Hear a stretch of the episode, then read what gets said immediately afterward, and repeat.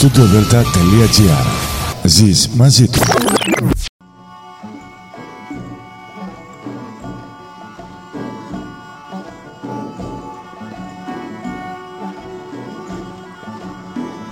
Καλημέρα σας κυρίες και κύριοι. Είναι η εκπομπή «Μύθοι και πολιτισμοί» με τη Γεωργία Αγγελή. Ζωντανά από το Studio Delta, το ραδιόφωνο της καρδιάς μας.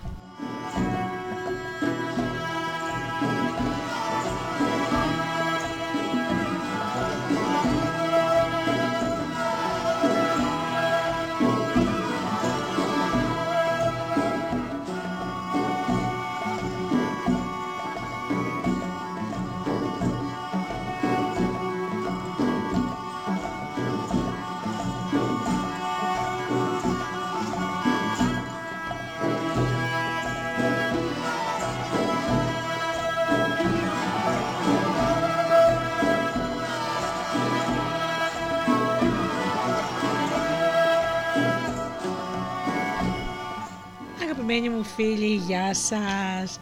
Μαζί λοιπόν για νέο ταξίδι στον κόσμο των παραμυθιών και σήμερα έχω κάτι κλασικό αλλά πάντα ωραίο. Παραμύθια του Άντερσεν.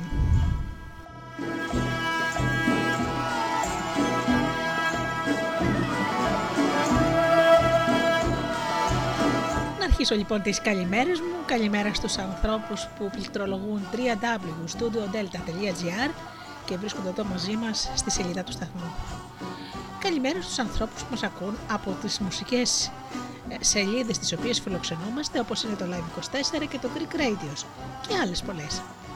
Καλημέρα στους φίλους που μας ακούν από κινητά και tablets.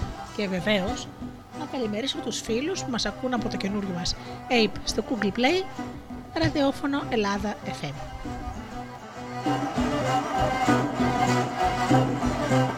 Και βεβαίω την καλημέρα μου στους αγαπημένους μου συνεργάτες και φίλους, τον Τζίμι, την Αφροδίτη και την Ωρα.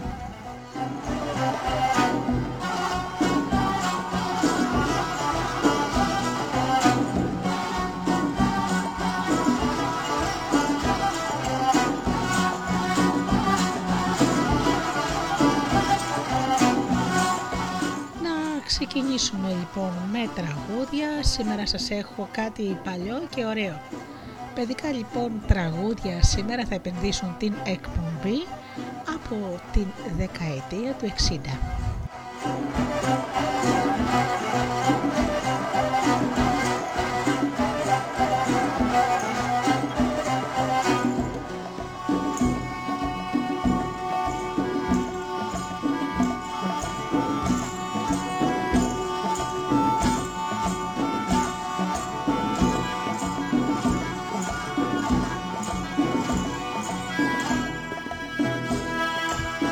Αρχίζουμε λοιπόν με όμορφα τραγούδια και αμέσως μετά με το πρώτο μας παραμύθι.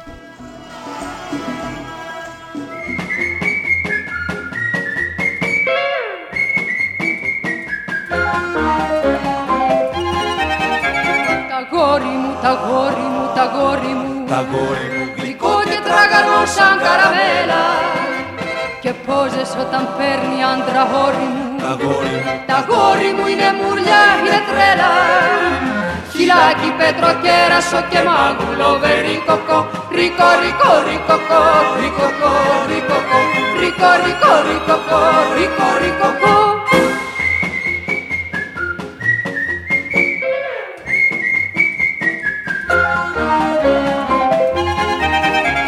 Τα γόρι μου είναι πλάσμα αξιοζήλευτο Το βλέμμα του, το γέλιο του ρεσόλι Μπροστά του δεν αξίζουν ούτε δίλεπτο. Δεν πιάνουν καρτοσιά οι άντρες όλοι. Χιλάκι, πέτρο, κέρασο και μάγουλο. Βερίκοκο Ρίκο, ρίκο, ρίκοκο, ρίκοκο, ρίκοκο Ρίκο, ρίκο, ρίκοκο, ρίκο, ρίκοκο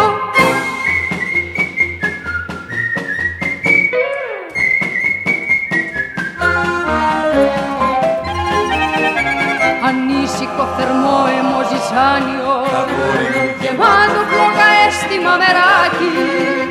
Πικάντικο ανεκτήμητο και σπάνιο. Τα κόρη το γλυκό μου τα κοράκι χιλάκι πετροκέρασο και μάγουλο. Δε ρίκοκο ρίκο ρίκο ρίκοκο ρίκοκο ρίκοκο ρίκο ρίκο ρίκοκο ρίκο ρίκοκο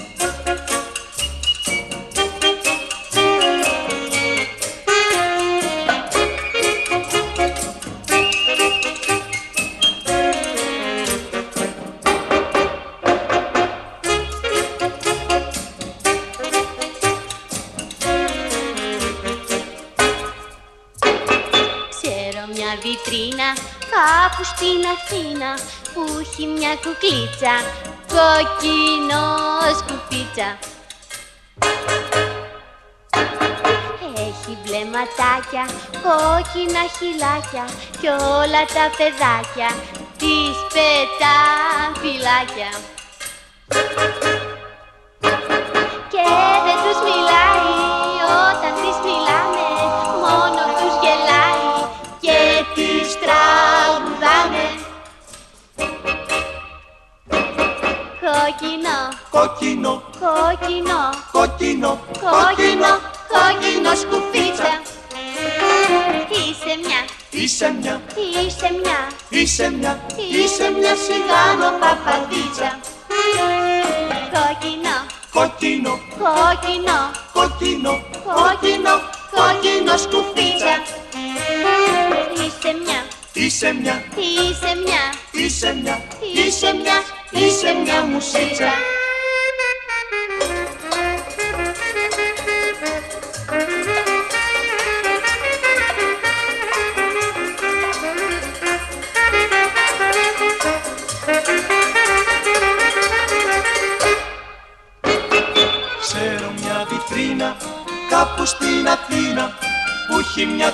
Κουκλίτσα κόκκινος σκουφίτσα Έχει μπλε ματάκια, κόκκινα χυλάκια κι όλα τα παιδάκια της πετάν φυλάκια.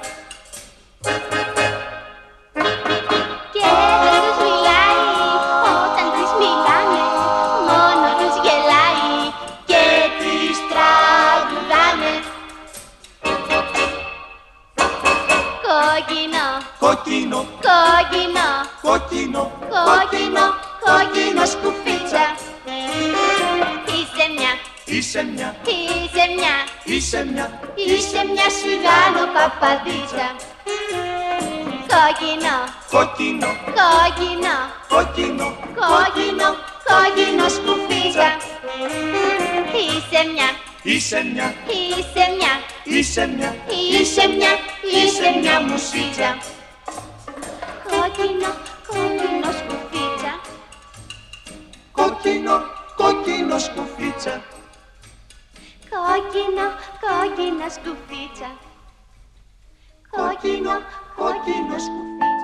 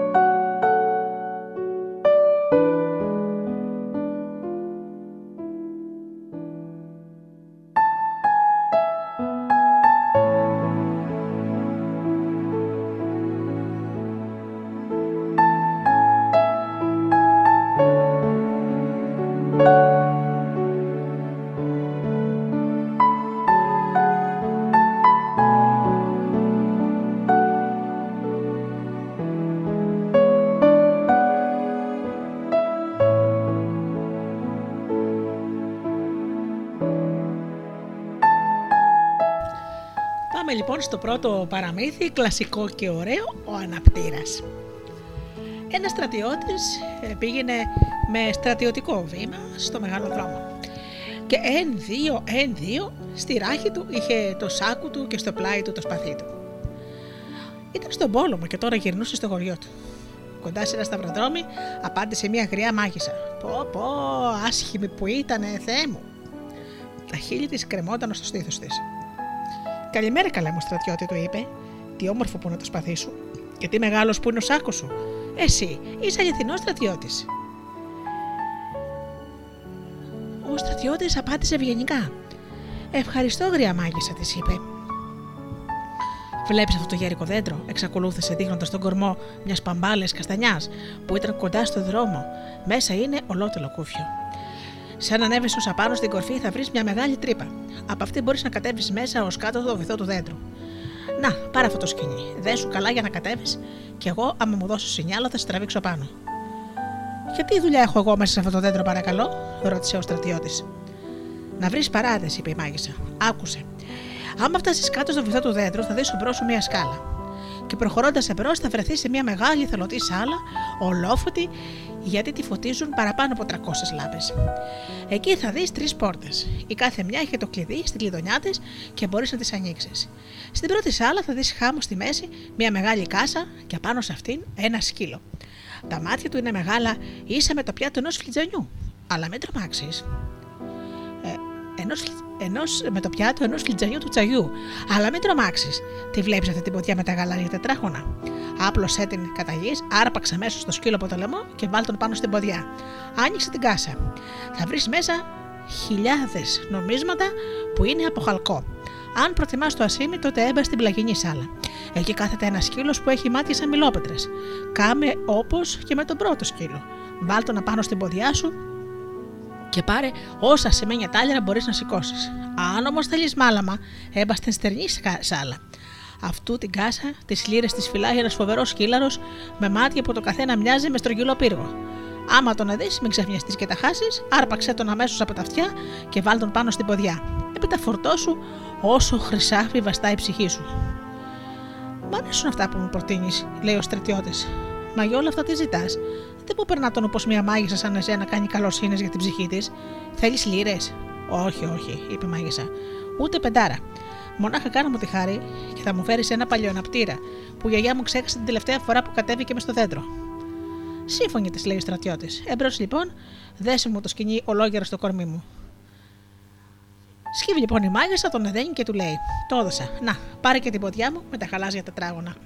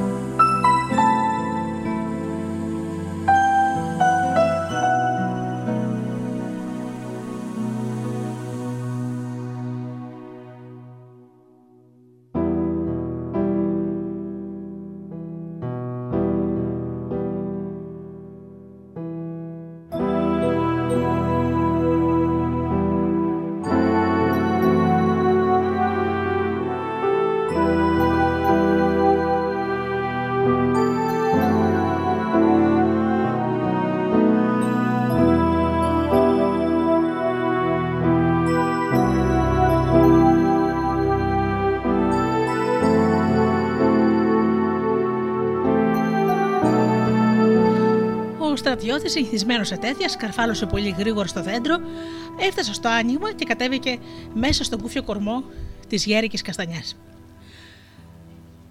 Όπως το είπε η γριά, βρήκε μια σκάλα και αυτή έφτασε στο θολωτή σάλα με τις πολλές λάμπες. Χωρίς αργοπορία άνοιξε την πρώτη πόρτα. Εκεί καθόταν ο σκύλος με τα μάτια που ήταν σαν πιατάκια φλιτζανιού του τσαγιού, και αμπαμπήκε και τον κοίταξε με τα γουρλωμένα μάτια. Έλα εδώ, παλικάρι μου, είπε, και αρπάζοντας ξαφνικά το ζώο, το έβαλε πάνω στην ποδιά της μάγισσα και γέμισε το σάκο του και τις τσέπες του με χάλκινες δεκάρες. Ύστερα ξανάκλεισε την κάσα και έβαλε πάνω στο πάλι το σκύλο. Ύστερα άνοιξε την πλαγινή σάλα και βρέθηκε αντίκρι στο σκύλο με τα μάτια που ήταν σαν μιλόπετρες. Μην αγρίο κοιτάζει έτσι, το είπε. Θα κουράσεις άδικα τα πολύ όμορφα ματάκια σου. Άρπαξε λοιπόν το σκύλο από το λαιμό και τον απίθωσε πάνω στην ποδιά και άνοιξε την κάσα. Σαν την είδε γεμάτη ως τα χίλια από στραφτερά ολοκένουργια τάλιρα, άδεισε το, σίκο, το, το σάκο και τις τσέπες του που ήταν γεμάτα με χάλκινα και τα γέμισε με ασίμι. Ύστερα μπήκε στην τρίτη σάλα. Εκεί ήταν ο σκύλος με τα μάτια σαν στρογγυλούς πύργους. Τα φοβερά αυτά μάτια κουνιόταν σαν να είχαν μέσα ρόδες και μηγανέ και τα γύριζαν. Στα αλήθεια ήταν τρομερό και φρικτό θέαμα. Ο στρατιώτης, βλέποντας και αυτό το τρομακτικό φαινόμενο, δεν τα χάσε, παρά μόνο για μια στιγμή. Στην έκπλησή του, σήκωσε το χέρι στο πηλίκιο και τον χαιρέτησε στρατιωτικά. Αμέσως όμως θυμήθηκε τι έπρεπε να κάνει, άρπαξε το σκύλο από τα αυτιά, τον πλάγισε πάνω στην ποδιά και άνοιξε την κάσα. Τι ήταν εκείνο, γεμάτη ξόχυλα χρυσάφι. Πέταξε μέσα στο σήμη που είχε πάνω του και γιόμισε όσα πάνω με λίρε στο σάκο, τις τσέπες, το πηλίκιο και τις μπότες του. Όπου μπορούσε να βάλει λίρε, τις έβαλε. Θεωρώ πως τον έδωσα για μια για πάντα το γαϊδερό μου, που λέει ο λόγος, είπε. Σαν γυρίσω στον τόπο μου, μπορώ να γράσω όλες τις ε, πίπες και τον καπνό και όλο το κρασί που βρίσκεται στα μαγαζιά και να χαρίσω ακόμα και στον ανεψιό μου όλους τους μολυμένου στρατιώτες, όλες τις βούρες και όλα τα τόπια που πολλούν στα καταστήματα των παιχνιδιών. Τόσο φορτωμένος ήταν που μόλις μπορούσε να περπατήσει. Με αυτά δεν ξέχασε να κλείσει την κάσα και να βάλει το σκύλο πάλι πάνω Έπειτα έκλεισε τη θύρα, ανέβηκε στη σκάλα και φώναξε της γριάς. Έλα, έλα, τράβαμε πάνω. Πήρε στον αναπτήρα μου. Φου, να πάρει ευχή, το ξέχασα. Πού βρίσκεται, στο έμπα της μεγάλης άλλα. Ο στρατιώτης γύρισε πίσω και βρήκε τον παλιοναπτήρα. Η μάγισσα τότε τραβώντας τον με μεγάλη δύναμη τον ανέβασε ω την κορφή του δέντρου. Και όταν κατέβαινε πιασμένος στο χοντρό κορμό της γέρικης καστανιάς, οι λύρες κατακυλούσαν από το, σάρκο, από το σάκο και από τις μπότες και τις τσέπες που ήταν ξέχυλες. Ε, τώρα πια έχεις παράμε ουρά, του λέει η μάγισσα, άμα κατέβηκε και στάθηκε στα πόδια του. Δώσε μου τον αναπτήρα. Και τι θα τον κάνεις, μη σκοπεύεις να κάνεις τίποτα μάγια και να βασανίσεις εμένα; Όχι, αυτό δεν είναι δική σου δουλειά, είπε η μάγισσα. Εγώ σε παραγιώμησα χρυσάφι. Έλα λοιπόν, δώσε μου τον αναπτήρα. Άστα αυτά, γριά της, λέει ο στρατιώτης. Παίζουμε αμέσως τι θα τον κάνει τον αναπτήρα. Δεν σου χρησιμεύει για τις καθημερινές δουλειές σου. Πες μου το, είτε μην βλέπεις αυτό το μεγάλο σπαθί. Το βγάζω και σου κόβω το κεφάλι. Όλος ο κόσμος θα μου γνωρίσει τη χάρη που καθάρισα τη γη από μια στρίγκλα σαν και σένα. Δεν θα προφτάσεις, μικρέ μου, του λέει η μάγισσα, και τιμάσει και να τον τιμωρήσει. Ποιος ξέρει με ποια, με ποια μάγια. Ο στρατιώτης σήκωσε αμέσως το σπαθί του και πριν της κόψει το κεφάλι, αυτή σοριάστηκε χάμω νεκρή από το φόβο της. Ο στρατιώτης έστρωξε το άσχημο γέργο κουφάρι σε ένα χαντάκι, πήρε το μαντίλι της γριάς, έβαλε μέσα όλες τις λίρες που είχε στο πληλίκιο και στις μπότες του, το έδωσε σαν δέμα στη ράχη του, έβαλε τον αναπτήρα στην τσέπη του και τράβηξε ίσια στη πιο κοντινή πόλη.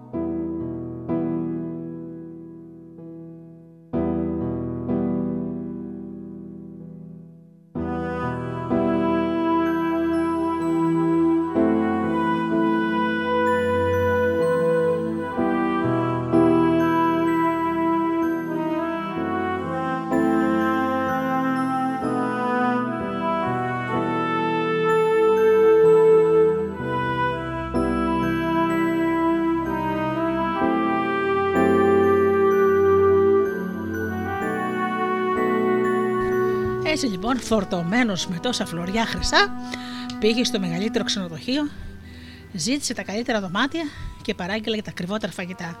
Πλούσιος δεν ήταν. Μπορούσε να κάνει ό,τι ήθελε. Ο υπηρέτης που γέλιζε τις μπότες του είδε πως ήταν πολύ τριμμένες και δεν ταιριάζαν σε έναν που μεγάλο πιανόταν και εξόδευσε ένα ανοιχτό χέρις. Μα την άλλη μέρα ντύθηκε ολοκαίρι από την, από την κορφή ως τα νύχια. Ε, με τόσα λεφτά πήγε και αγόρασε τα ωραιότερα ρούχα. Και άμα έγινε γνωστό πως ο ξένος τον έχει τον παρά, ξεφύτρωσαν αμέσως ένα σωρό φίλοι, όπως γίνεται άλλωστε. Τους καλούσε σε γεύματα και αυτοί του μιλούσαν για τα περίεργα που είχε η πόλη, για το Βασιλιά και προπάντων για την πεντάμορφη Βασιλοπούλα. Δεν πάει περίπατο καμιά φορά, ρωτάει ο στρατιώτης, για να μπορέσει να τη δει κανείς. Ποτέ, το αποκρίθηκαν. Ζει κατάκλειστη σε ένα κάστρο περικυκλωμένο από μεγάλους πύργους να τη φυλάει ένα τάγμα με Αμαζόνες. Η τύχη είναι καμωμένη από χοντρό μέταλλο. Έξω από το βασιλιά, κανένας άντρας δεν μπαίνει εκεί μέσα γιατί μία μάγισσα είχε προφητεύσει πως μια μέρα θα πάρει άντρα ένα απλό στρατιώτη. Και αυτό δεν το δέχεται με τίποτα ο βασιλιάς. Ο στρατιώτης δεν έβρισκε τόσο τέρια στο ένα τέτοιο γάμο και δεν θα δυσκολευόταν διόλου να στεφανώθει τη Βασιλοπούλα. Αλλά κανένας δεν τον ερώτησε και αυτός διασκέδασε όσο μπορούσε. Έτρεχε στα θέατρα, στους χορού, στις συναυλίες, ξόδευε αλίπητα και βάζοντας κάθε μέρα χωρίς να μπάζει ποτέ του, κατάντησε άγρυπνη όλη τη νύχτα. Κατάντησε να μείνει με δύο-τρεις δεκάρες μόνο. Τότε αναγκάστηκε να φύγει από το πλούσιο ξενοδοχείο, να πουλήσει τις όμορφες φορεσιές και πήγε και κάθεσε σε μια φτωχική σοφίτα. Γέλισε μόνος του τις μπότες του και έρευε με μια σακορέφα τα κουμπιά του που είχαν κοπεί. Κανένας από τους φίλους του δεν ερχόταν να τον δει πια. Ποιος θα ανέβαινε τόσο σκαλιά για να έρθει στη σοφίτα του;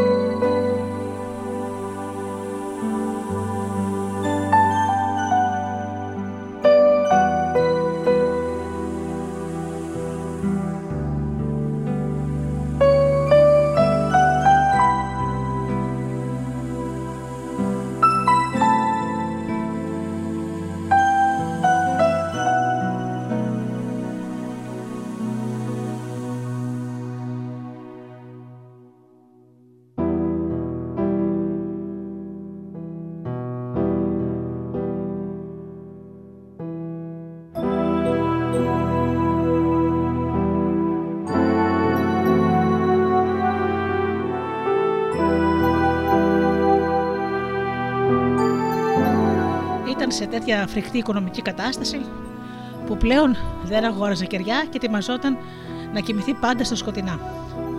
Έτσι λοιπόν, μια νύχτα πολύ σκοτεινή που δεν τον έπαιρνε ο ύπνος, θυμήθηκε και πως είδε μέσα στον περίφημο, μέσα στον περίφημο αναπτήρα της μάγισσας ένα κομμάτι κερί.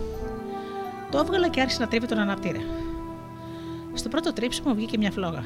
Μας τον ίδιο καιρό η πόρτα άνοιξε μονάχα της και πρόβαλε μέσα στην καμαρούλα ο σκύλος με τα μάτια σαν πιατάκια του ζαγιού. Στάθηκε στα πισινά του πόδια και είπε με ανθρώπινη λαλιά. Τι προσθέσατε, αφεντικό μου; Μπα, έκανε με έκπληξη ο στρατιώτης. Τι είναι τούτο; Τι διαβόλου συνεργό είναι αυτός ο αναπτήρας; Ο Θεός με φώτισε και δεν τον άφησα στη γριά μάγισσα. Λαμπρά. Και γυρνώντα το σκύλο του, που πρόσμενα του λέει: Παράδες. Ο σκύλος χάθηκε και σε λίγο ξανάρθε κοιτώντας στα δόντια του, κρατώντας στα δόντια του ένα πολύ μεγάλο πουγγί γεμάτο δεκάρες. Τώρα κατάλαβε ο στρατιώτης τι πολύτιμο αναπτήρα έχει στα χέρια του. Έτρεβε μια φορά, φανερωνόταν ο σκύλος με τα λεπτά χάλκινα λεπτά. Έτρεβε δυο, ερχόταν ο σκύλος με τα σημαίνια τάλιρα, έτρεβε τρεις, πρόβαλε ο σκύλος με τις λίρε. Και έτσι γέμισε καλά-καλά πάλι το σακούλι του, ξαναγόρισε καλή φορεσιά και πήγε πάλι στο ωραίο ξενοδοχείο. Ένα βράδυ που ήταν μονάχος και στενοχωριόταν, θυμήθηκε τη Βασιλοπούλα. Είναι ωστόσο παράξενο να μην μπορεί κανείς να την δει. Είναι λένε το πολύ όμορφη. Μα τι τη ωφελεί η ομορφιά της αν είναι πάντα κατάκλειστη μες στο κάστρο. Αν ήταν τρόπος να την έβλεπα. Μπα, γιατί όχι. Αλήθεια, πού είναι ο αναπτήρας μου; Τον έτρεψε μια φορά και πρόβαλε ο σκύλος με τα πιατάκια σαν μάτια του τσαγιού. Είναι μεσάνυχτα, λέει ο στρατιώτης. Μα θα ήθελα τόσο πολύ να έβλεπα για μια στιγμή τη Βασιλοπούλα. Τι λες, μπορείς να τη φέρεις; Ο σκύλος έγινε άφαντος και σε μια στιγμή γύρισε πίσω φέροντας τη Βασιλοπούλα. Καθόταν αποκοιμισμένη πάνω στη ράχη του σκύλου και έλαμπε από αμορφιά. Ο στρατιώτης έμενε με ανοιχτό το στόμα από το θαυμασμό του και έσκυψε και φίλησε, φίλησε τα, μακρου, τα μικρούλικα δάχτυλάκια της.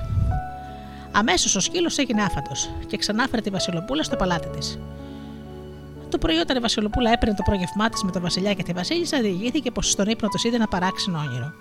Ένας σκύλος ήρθε και την πήρε στη ράκη του και την πήγε σε ένα στρατιώτη που της φίλησε τα δάχτυλα. Πολύ παράξενο όνειρο, λέει η μητέρα της. Αλλά ο Βασιλιάς συλλογίστηκε τα λόγια της μάγισσας και ανησύχησε.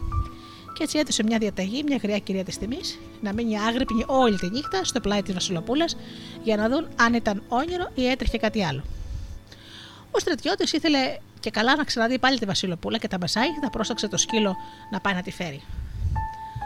Ο σκύλος επάκουσε, αλλά επειδή η Βασιλοπούλα δεν κοιμόταν πολύ βαθιά για να μην την ξυπνήσει, δεν έτρεχε και πολύ γρήγορα όσο την άλλη φορά. Γι' αυτό η κυρία της τιμής, που αγρυπνούσε και είδε να παίρνουν τη Βασιλοπούλα, πήρε το κατόπι του σκύλου τρέχοντας όσο μπορούσε και πρόφτασε να δει πως μπήκε σε ένα πολύ μεγάλο σπίτι. Η γριά κυρία είπε: Τώρα ξέρω που είναι, και έκαμε στην πόρτα ένα σταυρό με κοιμωλία. Έπειτα κατευχαριστημένη ξαναγύρισε στο παλάτι και πλάγιασε. Σε λίγο ο σκύλος γύρισε πίσω με τη Βασιλοπούλα. Στο γυρισμό του έξω προς ζώο είδε το σταυρό στην πόρτα, πήρε ένα κομμάτι γυμολία και χάρεξε από ένα σταυρό στις πόρτες όλων των σπιτιών. Το πρωί οι δύο μεγαλειότητες, ο Βασιλιάς και η Βασίλισσα, και η πολύ εξωματική με οδηγό την κυρία της τιμής, βγήκαν στους δρόμους να δουν σε ποιο σπίτι πήγαιναν, πήγαιναν τη Βασιλοπούλα τη νύχτα. Εδώ είναι, είπε ο Βασιλιάς όταν είδε την πρώτη πόρτα με το σταυρό. Όχι, εδώ είναι, αντίκουψε η Βασίλισσα, δείχνοντας την πλαχινή πόρτα. Παντού σταυροί. Κατάλαβαν ότι δεν έχει σκοπό η εξέταση παραπέρα και γύρισαν άπραχτοι στο παλάτι. Αλλά η Βασίλισσα ήταν πολύ έξυπνη γυναίκα. Πήρε το μαλαμακιτάνιο του ψαλίδι, έκοψε μερικά κομμάτια μεταξωτό και έρεψε μια σακούλα που μπορούσε να χωρέσει πολλές χούφτες πολύ ψηλό αλεύρι από αραπόστα. Το βράδυ έραψε στη ράχη της κόρης της στη σακούλα και έκανε αυτή τη σκισμάδα. Από εκεί θα χινόταν το ψηλό αλεύρι και στην πιο μικρή κίνηση που θα έκανε η Βασιλοπούλα. Τη νύχτα ο σκύλος ήρθε και την ξαναπήρε και την πήγε στο στρατιώτη. Και αυτός βλέποντας με θαυμασμό την εξαίσια ομορφιά της κόρης, έλεγε με λύπη. Τι κρίμα να μην είμαι Βασιλόπουλο να την πάρω για γυναίκα. Ο σκύλος αυτή τη φορά δεν παρατήρησε τίποτα. Είδε τη λεπτή γραμμή του λαβρίου που άρχισε από το παλάτι και έφτανε ως την κατοικία του στρατιώτη. Το πρωί το πρωί ο Βασιλιάς και η Βασίλισσα είδαν καθαρά που πήγαινε τη νύχτα η κόρη, η κόρη τους. Αμέσως μετά βγήκε ένταλμα σύλληψης, έπεισε τον στρατιώτη και τον έριξε στη φυλακή. Τι σκοτεινή και τι υγρή φυλακή που ήταν αυτή. Ένας στεγνός άνθρωπος με μύτη αγγελωτή και μακρύ μαύρο μανδύα ήρθε και του διάβασε την καταδικαστική απόφαση. Αύριο θα κραμαστεί, έλεγε η απόφαση. Αυτό δεν τον πολύ ένιξε το στρατιώτη, το στενχωρούσε μονάχα που είχε ξεχάσει τον αναπτήρα στο σπίτι του. Την άλλη μέρα, πρωί-πρωί, τον πήγαν σε μια φυλακή. Σε μια άλλη φυλακή. Εκεί που τα σιδερένια κάγκελα του παρεθεριού έβλεπε τις προετοιμασίες που γινόταν για το κρέμασμά του. Το πλήθος έτρεχε από όλα τα μέρη για να δει το στήσιμο της κρεμάλας και στρατιώτες με τύμπανα εμπρός και με στρατιωτικό βήμα έρχονταν να παραταχθούν γύρω από την κρεμάλα. Ο στρατιώτης μέσα από το κάγκελά του είδε ένα μικρό τσαγκαρόπουλο που έτρεχε πιο μπρος από όλους πριν προφτάσει να βγάλει την πέτσινη ποδιά του. Τρέχοντας κατά τον τοίχο της φυλακής, του έφυγε ένα ξυλοπάπουτσο και για να το βρει στάθηκε κοντά στο παράθυρο που ήταν ο κατάδικος. Μη βιάζεσαι τόσο αγόρι μου, του λέει ο στρατιώτης. Δεν μπορούν να αρχίσουν χωρίς εμένα.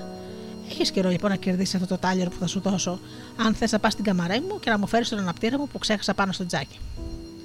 Το τσαγκαρόπεδο δεν περίμενε να τα ακούσει και δεύτερη φορά. Τρέχει λοιπόν, παίρνει τον αναπτήρα, τον δίνει στο στρατιώτη, ανάψε το κάγκελα και πήρε το τάλιρο. Και τώρα ακούστε τι έγινε.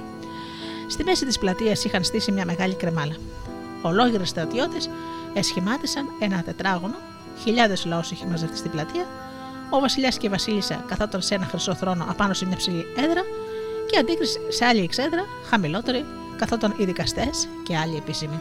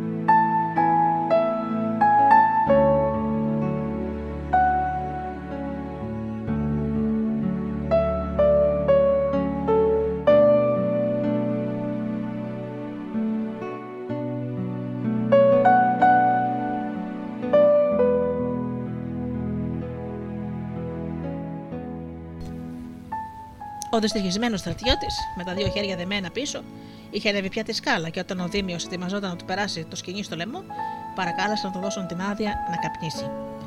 Αυτό το μικρό πράγμα δεν μπορούσαν να το αρνηθούν, ήταν συνήθεια να εκτελούν την τελευταία επιθυμία και των, πιο, και των χειρότερων κακούργων πριν από το θάνατό τους.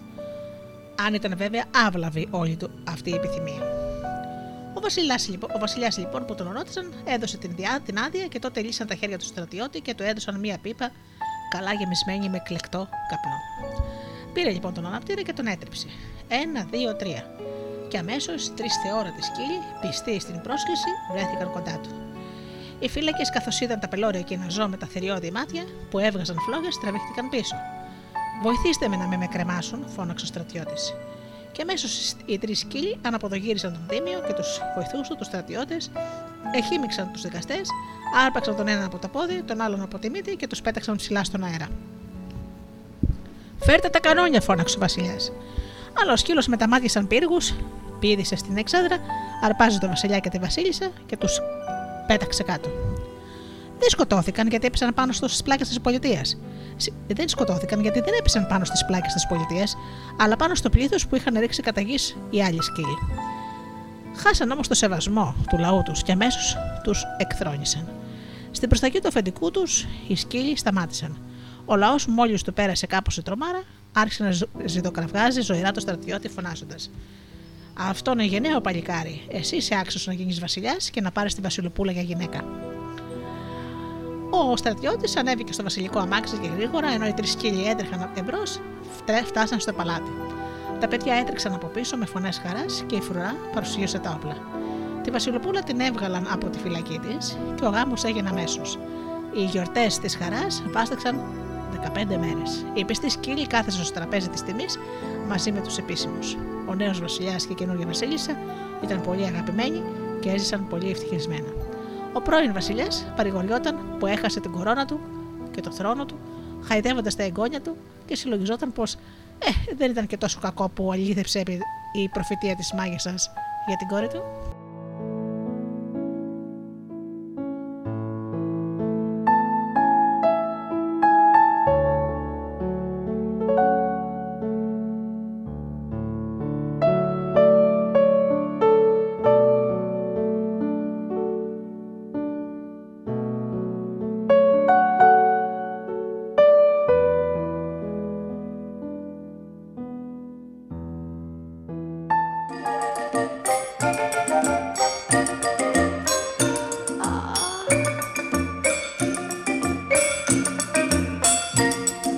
Ένας γάτος από γένια που τον έτρεμε η γειτόνια. Είδε πριν ένα μήνα κάποια ψιψίνα γεμάτη τσαχπινιά Νιάου νιάου παρακαλεί, μα η γάτα η στρουμπουλή Χαρακτήρα δεν δείχνει, όλο τον ρίχνει κι αυτός μελαγχολεί Και μια βραδιά τον έπιασε η καρδιά. Και στα στραβά, πιστόλιο μικρό στραβά. Δακρυσμένη κρυψαρέκη, όλοι γάτοι ρομαντικοί και κρυμμένη στην άκρη ρίξανε δάκρυ μέχρι και ποντική. Λα λα λα λα λα λα λα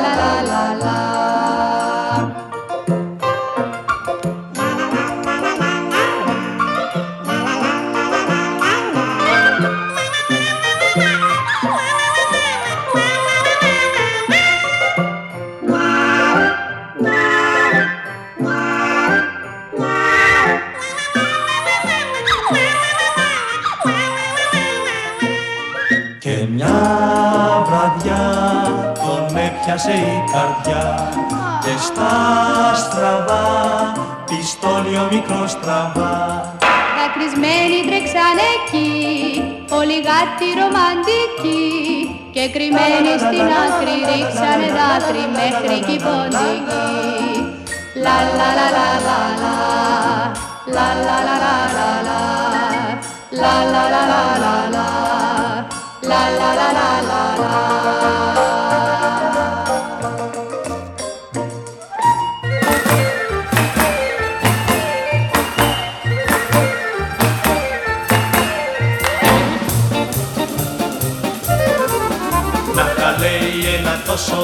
Τόσο, ένα τόσο, ένα τόσο δαχλαρίνο και να ξέρω να σου παίξω, να σου παίξω, να σου παίξω κάποιο τραγουδάκι φίνο να φυσήξω χίλιες νότες, χίλιες νότες, χίλιες νότες να χορεύει το φεγγάρι. Και να βγεις για να αντικρίσω, να αντικρίσω, να αντικρίσω τα ματάκια σου ολοχάρι.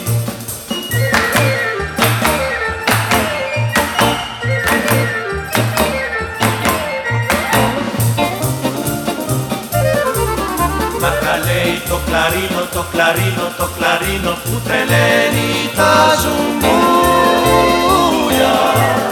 Τα μέρα κλωθούν με μάμπο, με ένα μάμπο, με ένα μάμπο, ο Αυγερίνος κυπούλια.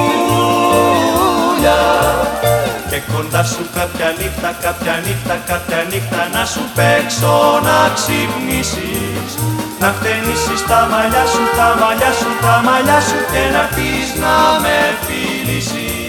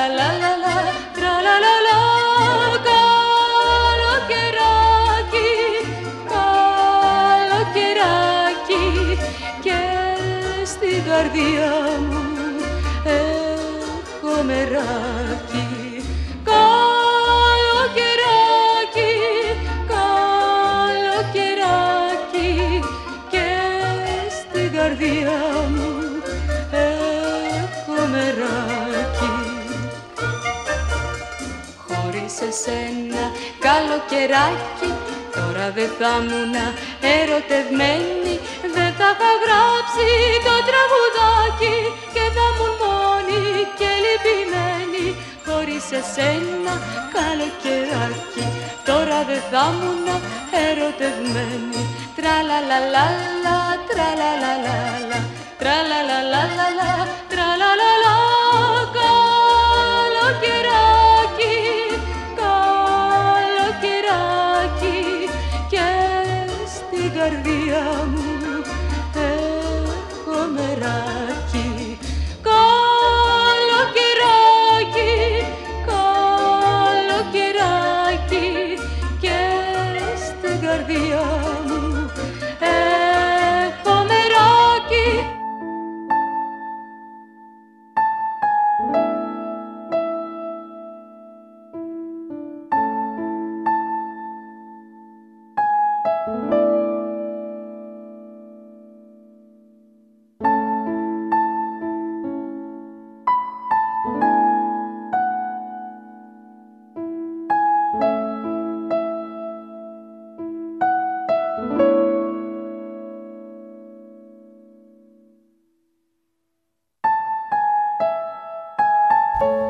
Το παλιό σπίτι.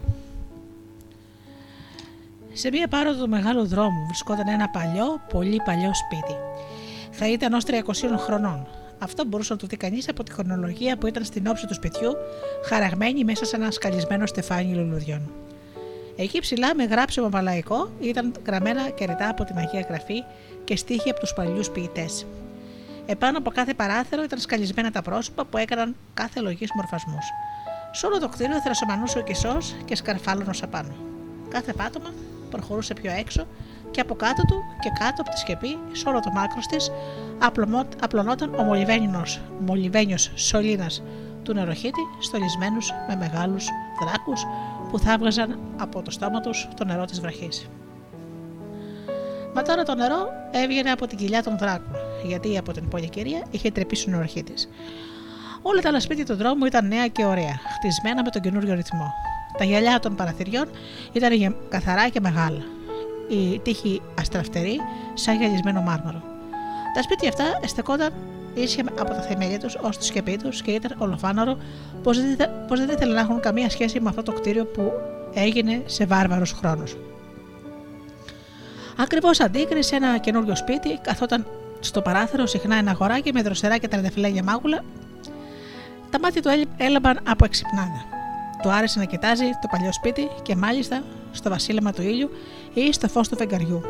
Ώρες το κοιτούσε τώρα ο ασβέστης που είχε πέσει σε πολλά μέρη από τον τοίχο. Μα το παιδί έφερνε στο νου του τα χρόνια που όλα τα σπίτια ήταν σαν αυτό. Είχε πέσει στα χέρια του μια παλιά χαλκογραφία με τα παράθυρα καμπυλωτά και με τερά επάνω.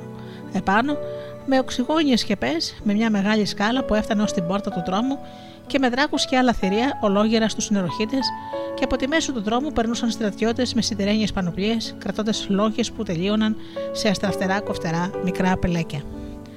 Σε αυτό το μοναχικό παλιό σπίτι καθόταν ένας γέρος. Φορούσε ρούχα του παλιού καιρού, ένα πέσινο παντελόνι που έφτανε στα γόνατα, ένα πανοφόρι με μπρούτζινο κουπιά και μια περούκα που δεν ήταν αληθινή περούκα και δεν έκρυβε αληθινά μαλλιά. Κάθε πρωί ερχόταν ένας γεροϊπηρέτη, σκούπιζε, συγύριζε, φρόντιζε για το φαγητό και έφευγε. Κανένας άλλος έξω από το γέρο με το σκοντορό παντελόνι δεν κατοικούσε στο σπίτι αυτό. Καθώς πλησίαζε στο παράθυρο και έβλεπε έξω, έβλεπε τον κόσμο που κατοικούσε γύρω από το αρχοντικό του. Μια μέρα το παιδάκι τον χαιρέτησε ευγενικά με το κεφάλι και ο γέρος αντιχαιρέτησε το ίδιο. Την άλλη μέρα χαιρετίστηκαν και πάλι και σε λίγο καιρό γίναν φίλοι, χωρίς να έχουν πει λέξη ο ένας τον άλλον. Το παιδί ακούγε πολύ συχνά από τους γονείς του που έλεγαν: Ο αντικρινό μα γέρος είναι πολύ πλούσιος, μαζί ολομόναχος και έρημος στον κόσμο. Την ακόλουθη Κυριακή το παιδάκι τύλιξε κάτι σε ένα χαρτί, κατέβηκε στον δρόμο, πήγε στη θύρα του παλιού σπιτιού και όταν είδε τον γέρο υπηρέτη που σκούπιζε, του λέει: Άκουσε, μου κάνεις μια χάρη να δώσεις αυτό στο εκ μέρους μου στο αφεντικό σου. Έχω δύο μολυβένιους στρατιώτες. Πάρα τον έναν. Σου τον στέλνω για να, μου κάνει, για να σου κάνει ηλίκη συντροφιά. Ξέρω πώ είναι να ζεις ολομόναχος και πώς είναι να τον λυπάται κανείς. Χαμογέλασε ο γεροπηρέτη, πήρε το μικρό δεματάκι και το πήγε στον κυριό του.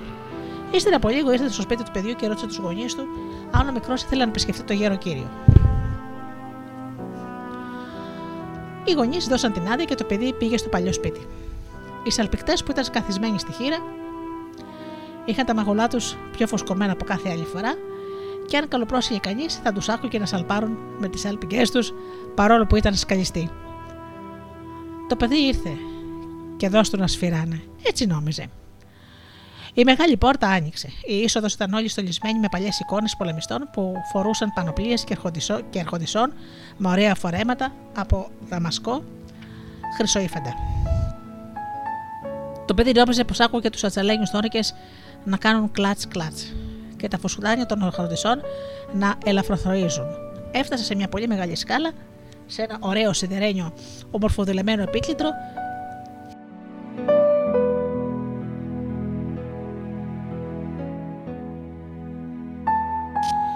στολισμένο με μπρούζινες σφαίρες που θα βλέπε κανείς στο πρόσωπό του να γυαλίζει σαν να ήταν σε καθρέφτη.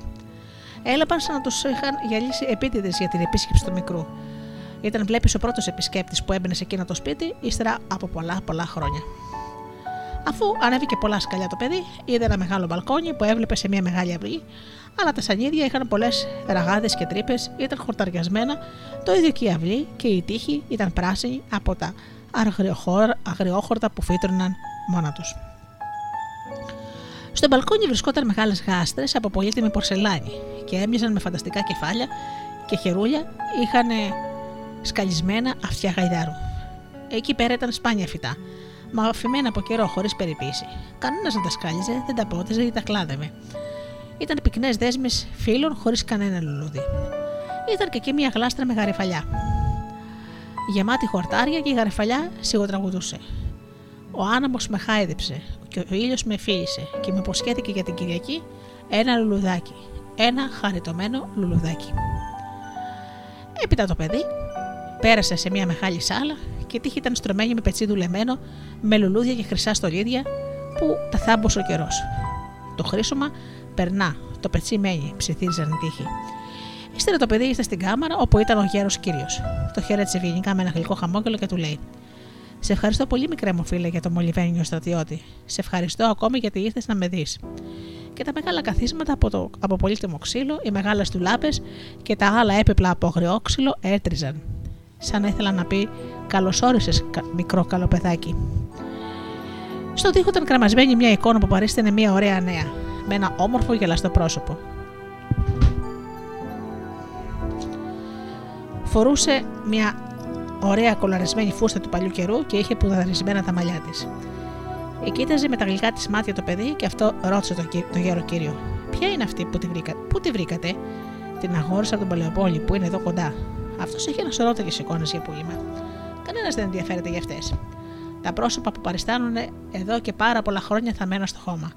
Κανείς δεν τα φροντίζει πια. Αυτή εδώ η κυρία την εγνώρισα πολύ νέα. Θα είναι περισσότερο από 50 χρόνια που πέθανε. Βρήκα το κάδρο της στο Παλαιοπόλι και τα αγόρασα. Κάτω από το, μπουκέ, από το πορτρέτο, σκεπασμένο σε γυαλί, ήταν ένα μπουκέτ από λουλούδια. Μαραμένα. Και αυτά έλεγαν πως τα, είχε, τα είχαν κόψει πριν από 50 χρόνια και πέρα. Στο σπίτι μας λένε, είπε το παιδί, πως είστε πάντα μόνος και αυτό φέρνει λύπη και μόνο που το συλλογιέται κανείς. Αμπά, δεν είμαι και τόσο μόνος, είπε ο γέρος. Έρχονται και με επισκέπτονται οι παλιές σκέψεις μου και βλέπω να περνούν από μπροστά μου όλοι οι γνωστοί μου. Και τώρα ήρθες και εσύ να με δεις. Είμαι πολύ ευτυχισμένος. Έβγαλε τότε από το σιρτάρι ένα βιβλίο με εικόνες. Και τι δεν είχε αυτό το σιρτάρι, και τι δεν είχε αυτό το βιβλίο. Γιορτές και τελετές του παλιού καιρού. Καρότσες, ολόχρυσες και στρατιώτες που έμοιαζαν με τον φάντι σπαθί των χαρτιών του παιχνιδιού. Νοικοκυρέοι, ο καθένας ντυμένος αλλιώτικα και ανάλογα με την τέχνη του. Οι ράφτες είχαν μια σημαία από και πάνω τους ήταν και ντυμένη μια, ήταν και ντυμένη, ε, μια σημαία που την κρατούσαν δύο λιοντάρια. Οι τσαγκάριδε είχαν μια σημαία που παρίστηνε ένα ναϊτό με δύο κεφάλια, γιατί σε όλους όλα πάνε ζευγάρι. Α, αυτές οι ωραίες εικόνες, πόσο διασκέδασαν το παιδί. Ο χειροκύριο πήγε στην πλαγινή κάμαρα που ήταν το κελάρι και έφερε πολλά γλυκά, ζαχαρωτά και οπορικά. Τι όμορφο που ήταν, ωστόσο σε εκείνο το παλιό σπίτι. Δεν βαστό πια, φώναξε ξαφνικά ο, ο μολυβένιος στρατιώτης που τον είχαν βάλει πάνω στο κομμό. Τι μελαγχολία. Όποιος χάρηκε την οικογενειακή ζωή δεν μπορεί να συνηθίσει σε αυτήν εδώ τη μοναξιά. Ε, δεν μπορώ πια, η μέρα σχεδόν πέρασε. Μα η βραδιά θα είναι ακόμα πολύ χειρότερη. Και θα είναι σαν το σπίτι σας, μικρέ μου αφέντη και κύριοι. Ο πατέρας σου και η μητέρα σου κουβεντιάζουν ανοιχτόκαρδα. Εσύ και τα αδέρφια σου χαλάτε τον κόσμο. Μέσα σε αυτό το θελκτικό θόρυβο νιώθω τη ζωή. Εδώ στο γέρο κανένας δεν μου δίνει ένα φιλί, ούτε στείλουν δέντρο τα Χριστούγεννα γεμάτο δώρα. Μια μέρα θα μου δώσουν ένα φέρετρο. Και αυτό είναι όλα. Ε, όχι, δεν βαστάω πια. Δεν πρέπει να βλέπουμε τα πράγματα από την κακή τους όψη, είπε το παιδί. Εμένα μου φαίνονται εδώ όλα πολύ μεγαλόπρεπα. Και ας μην τα είδα ακόμη όλα τα ωραία πράγματα που φέρνουν οι ενθύμησες μπροστά στα μάτια του γέρου κυρίου.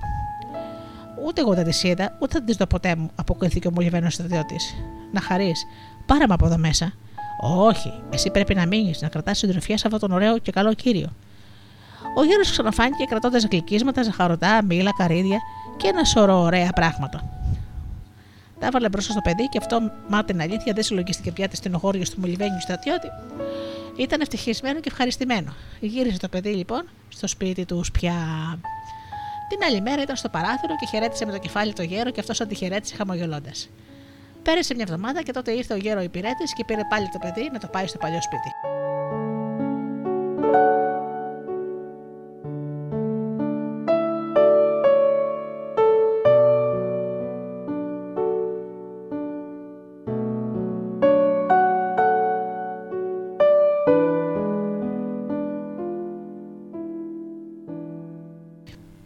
Μπήκε στο σπίτι, ακούει μια φωνή.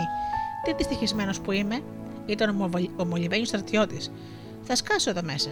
Καλύτερα, καλύτερα να με αφήσεις να πάω στον πόλεμο και σκάσω το χέρι το πόδι μου. Τουλάχιστον θα έχω κάποια αλλαγή.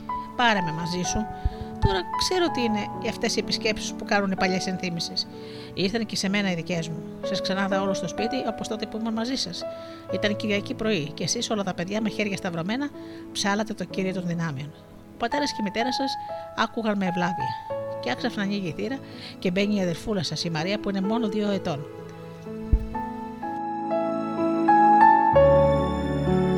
Τι όμορφο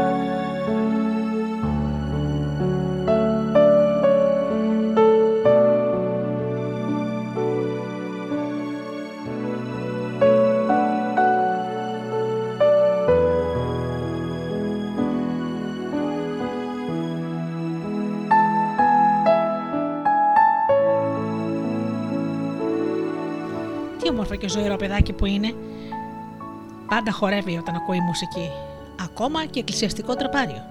Και τώρα δοκίμασε να χορέψει με τα ποδαράκια της, δεν μπορούσαν να πάνε με το ρυθμό του κύριε των δυνάμεων. Όλοι κρατούσατε τα γέλια σας, μα δεν ήταν και τόσο εύκολο.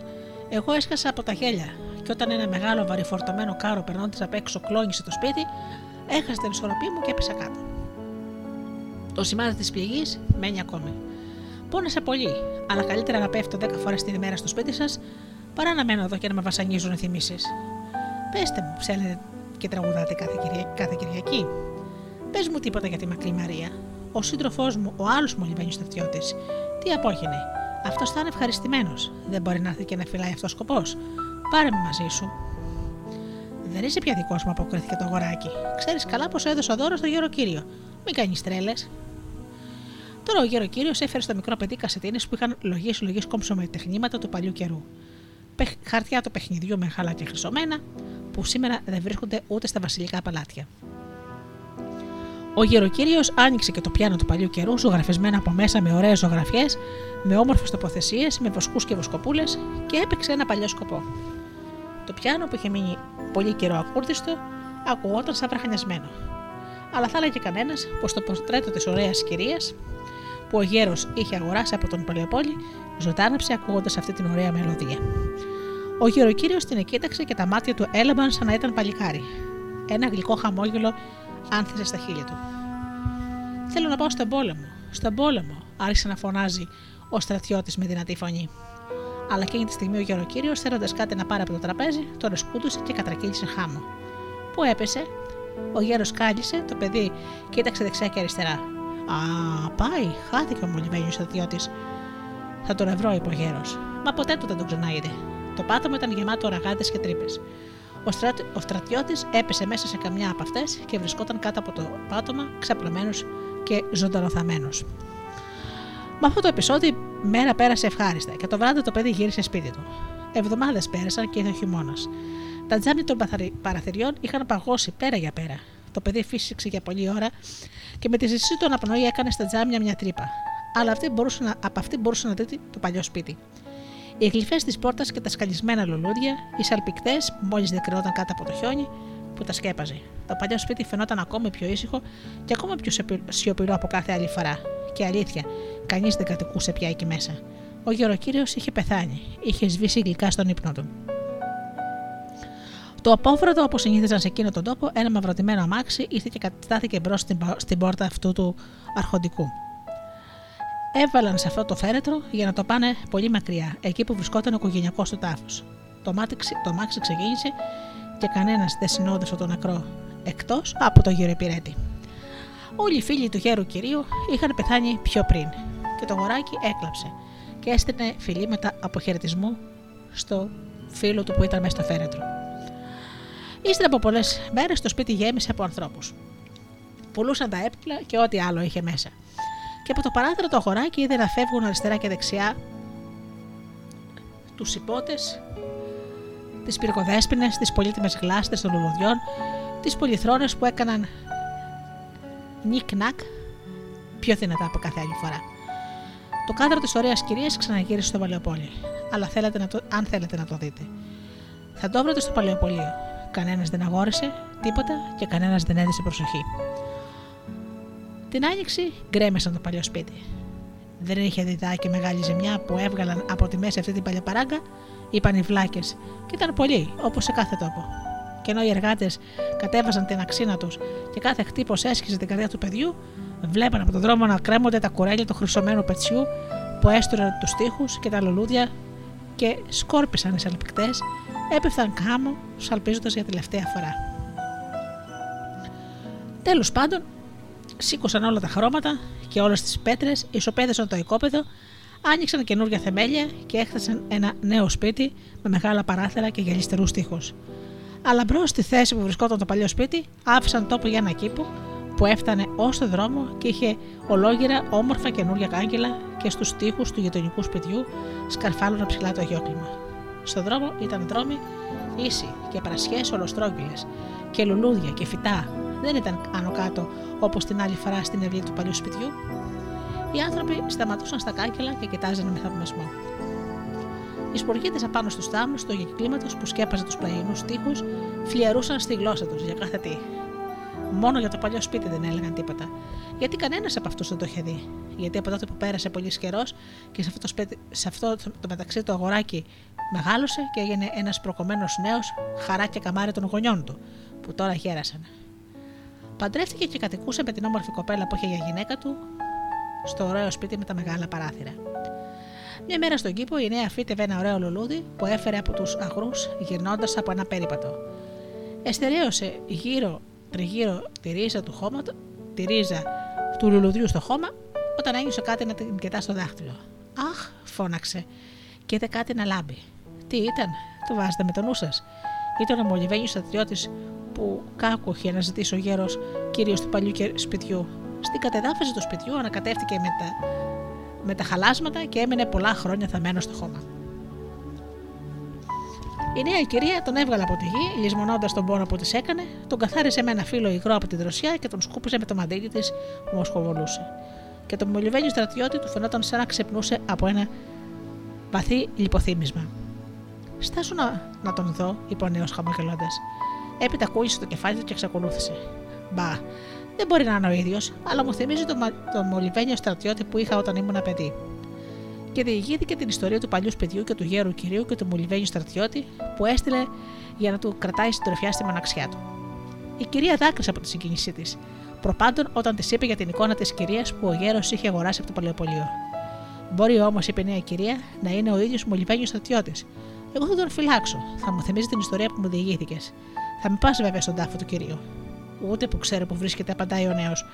Ρώτησα πολλές φορές, αλλά κανένας δεν μπορεί να μου δώσει πληροφορίες. Όλοι οι φίλοι του είχαν πεθάνει πριν από αυτόν. Ξέρω μόνο πως είναι πολύ μακριά από εδώ. Τη στιγμή που σήκωναν το φέρετρο, δεν ρώτησα, ήμουν πολύ μικρός. Σε τι μοναξιάζει ο καημένος, είπε η νεαρά κυρία. Ω και στον τάφο ήταν ολομόναχος.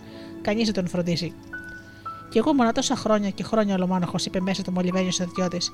Αλλά τι ευτυχία που με ξέχασα. Που δεν με ξέχασαν τελικά. Ενώ η κυρία τον έπαιρνε μαζί της στο σπίτι, έριξε ένα βλέμμα προς το μέρος που έμενε τόσα χρόνια. Και Και τι είδε που έμοιαζε με το πρόστιχο χώμα. Ένα κομμάτι από το πετσί που έστωνε τους τοίχου της κάμαρας του γέρο κυρίου. Το χρήσωμά του είχε φύγει ολότελα και του μολυβένιου στρατιώτη του φάνηκε πως άκουσε ένα μουρμούρισμα όπου ξεχώρισαν τα λόγια. Το χρήσωμα φεύγει, μα το πετσί μένει. Αλλά ο μολυβένιος στρατιώτης δεν το παραδεχόταν αυτό. Αυτόν του είχε μείνει μόνο το χώμα και το χρήσωμα.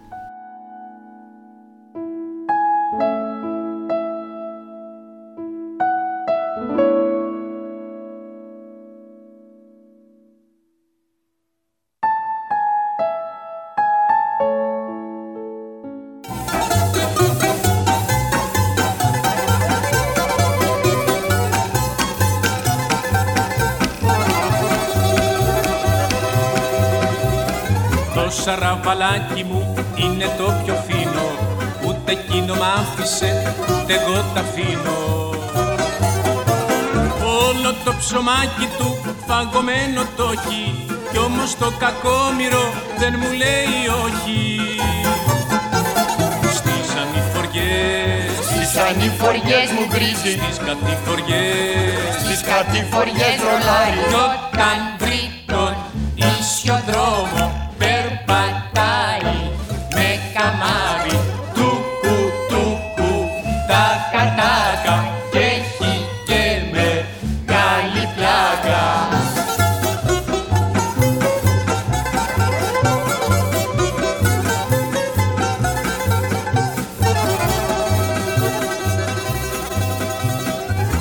σαραβαλάκι μου το έχω για καμάρι.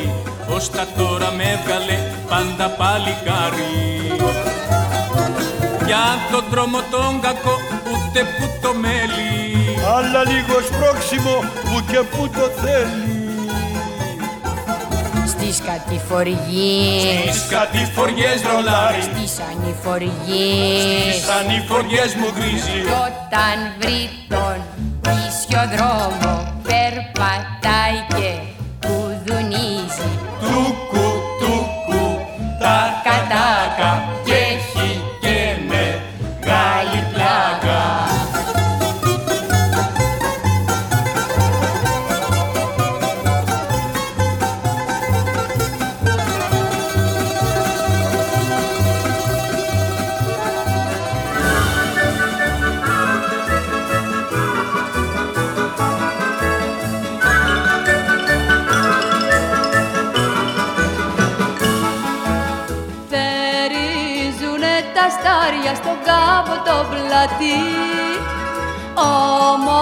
Όμορφα παλικάρια λεβέντες ξακουστοί Και τα κάνουνε δεμάτια κοπέλιες με μαύρα μάτια Κοπέλιες με μαύρα μάτια Αχ τα κάνουνε δεμάτια Ο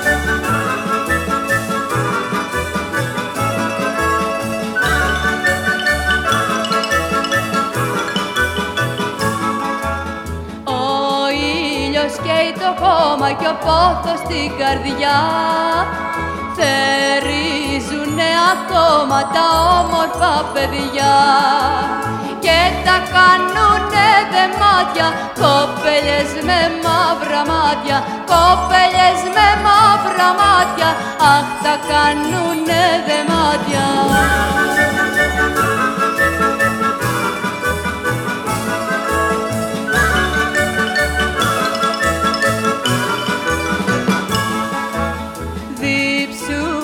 παλικάρια, διψούν οι κοπελιές και σφίγγουν τα σιτάρια μέσα στις αγκαλιές. Και τα κάνουνε δεμάτια κοπέλες με μαύρα μάτια κοπέλες με μαύρα μάτια αχ τα κάνουνε δεμάτια και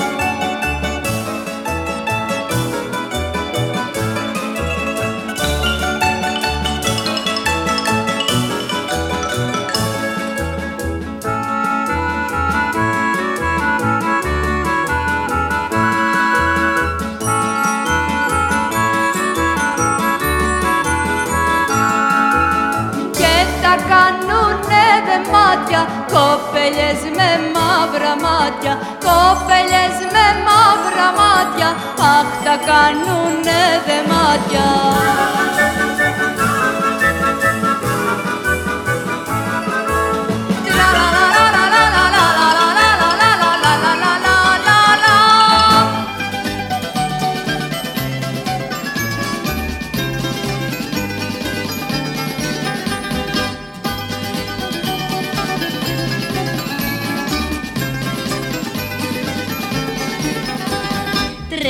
Τρέξτε να μάθετε για την ιστορία μας Για τα κορίτσια μας και για τα θερία μας. Τρέξτε να σμίξετε με τη γαλαρία μας. Χειροκροτήστε μας, σας παρακαλώ Τρέξτε να μάθετε για την ιστορία μας. Παίξτε ένα δίφραγκο και στη λοταρία μας. Κλόουν και μάγισσες μες στην κομπανία μας. Χειροκροτήστε μας, σας παρακαλώ. Κι αν απ' των ματιών την άκρια Δείτε δάκρυα να κυλούν. Κι οι παλιάτσι όπως βλέπετε Επιτρέπετε να πονούν Τρέξτε να μάθετε για την ιστορία μας Για τα κορίτσια μας και για τα θερία μας. Τρέξτε να σμίξετε με τη γαλαρία μας. Χειροκροτήστε μας σας παρακαλώ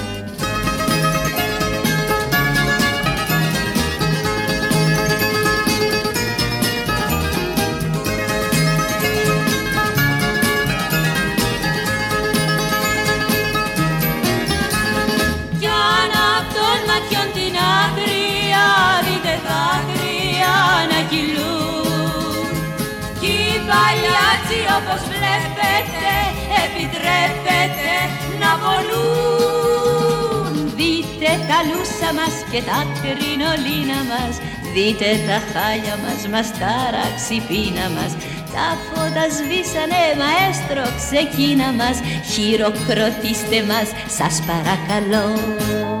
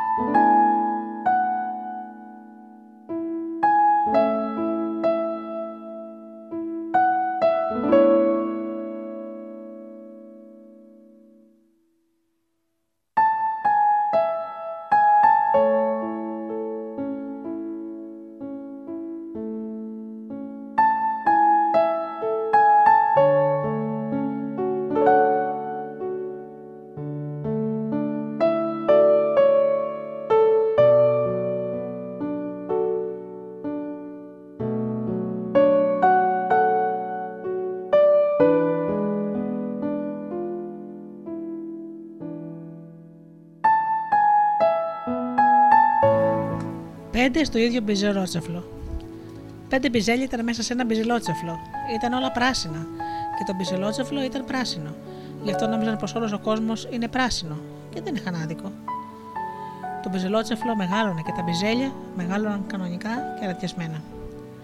Το ένα πλάι στο άλλο. Ο ήλιος ζέστανε απ' έξω το μπιζελότσεφλο και η βροχή το έκανα καθαρό και διάφανο.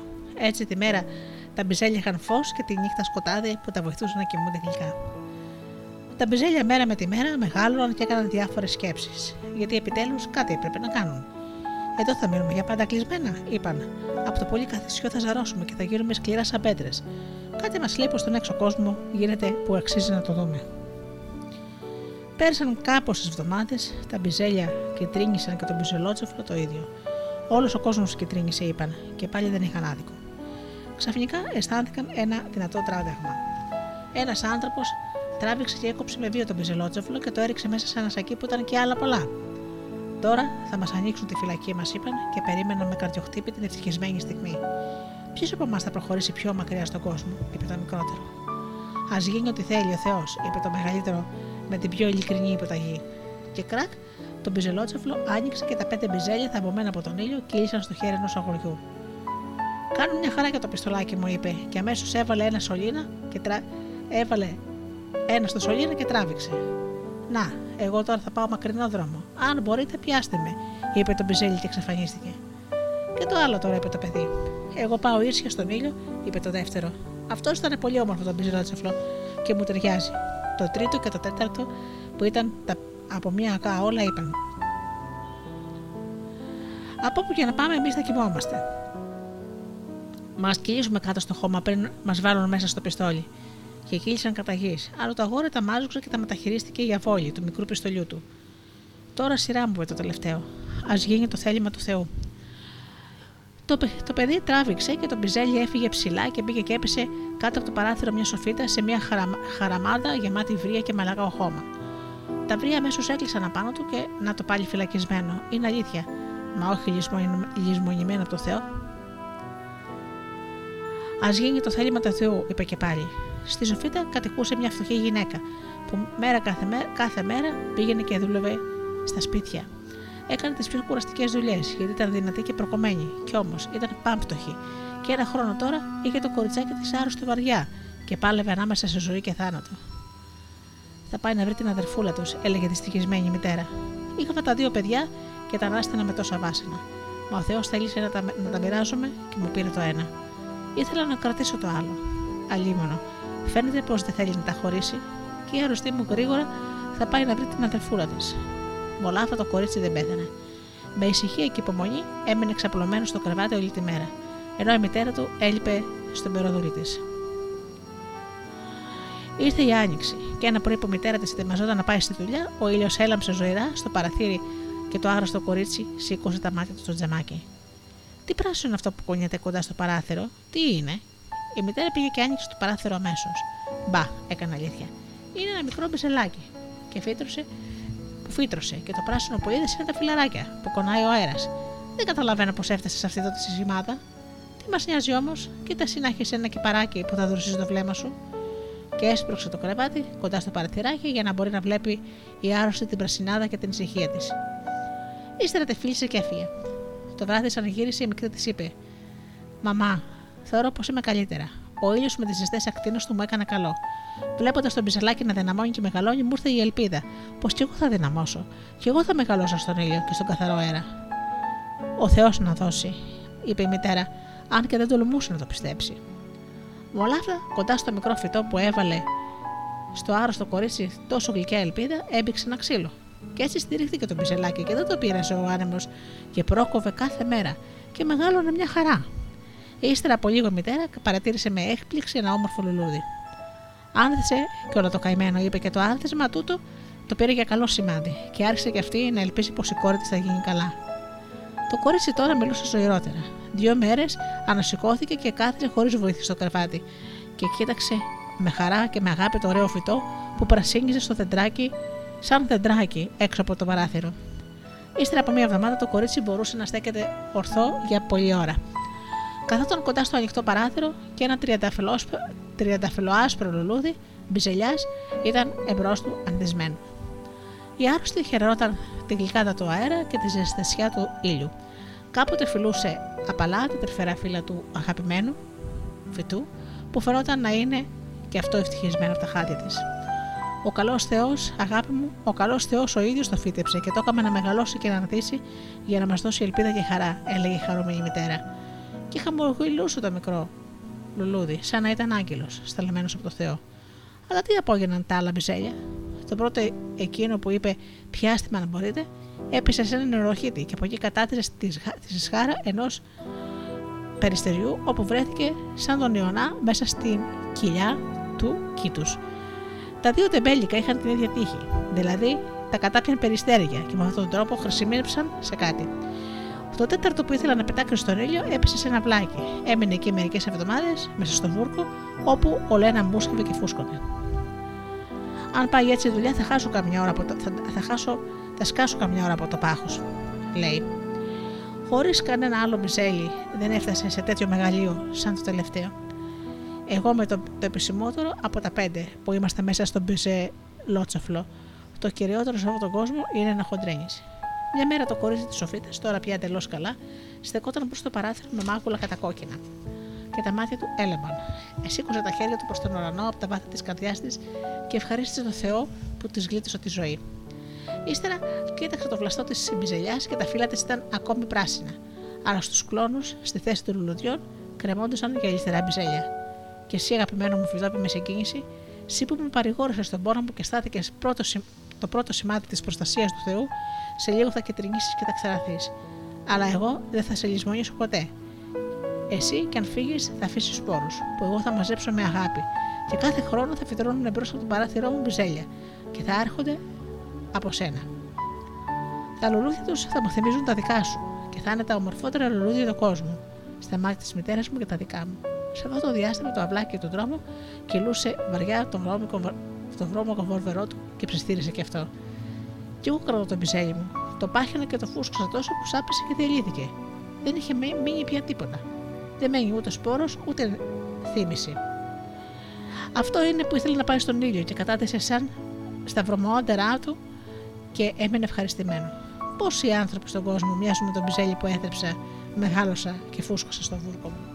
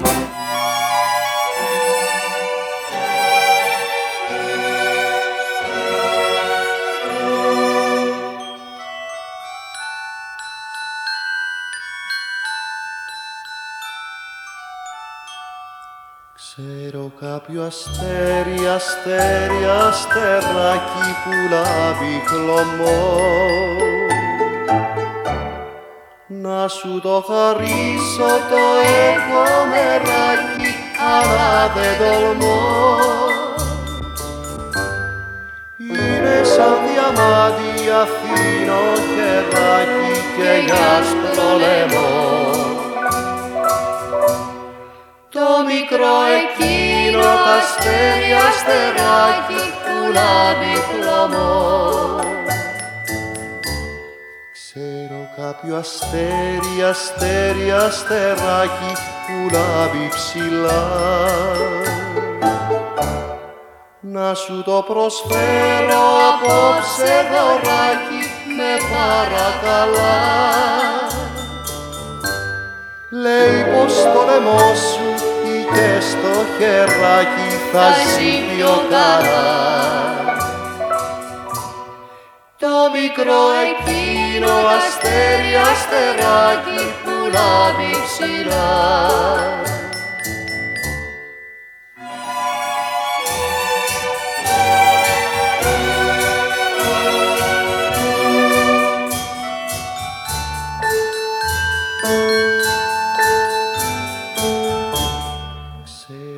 κάποιο αστέρι, αστέρι, αστεράκι που ζει μοναχό. Στου ουρανού τα πλάτη το τρώει το σαράκι και κλαίει το φτωχό. Τα άστρα των ματιών σου του ανάψαν μεράκι και ανησυχώ μου σβήσει εκείνο τα αστέρι αστεράκι που ζει μοναχός.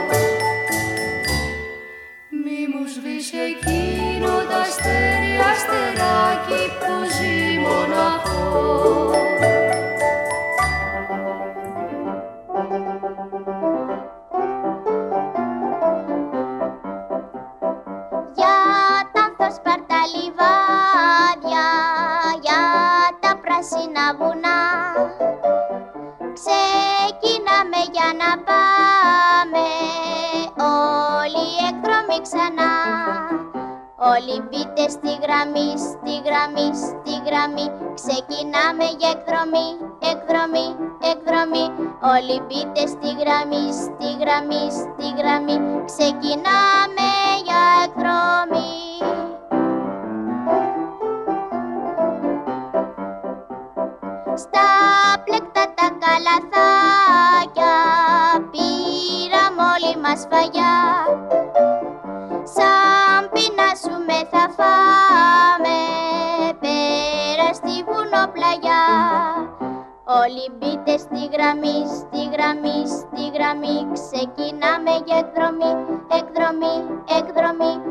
μπείτε στη γραμμή, στη γραμμή, στη γραμμή. Ξεκινάμε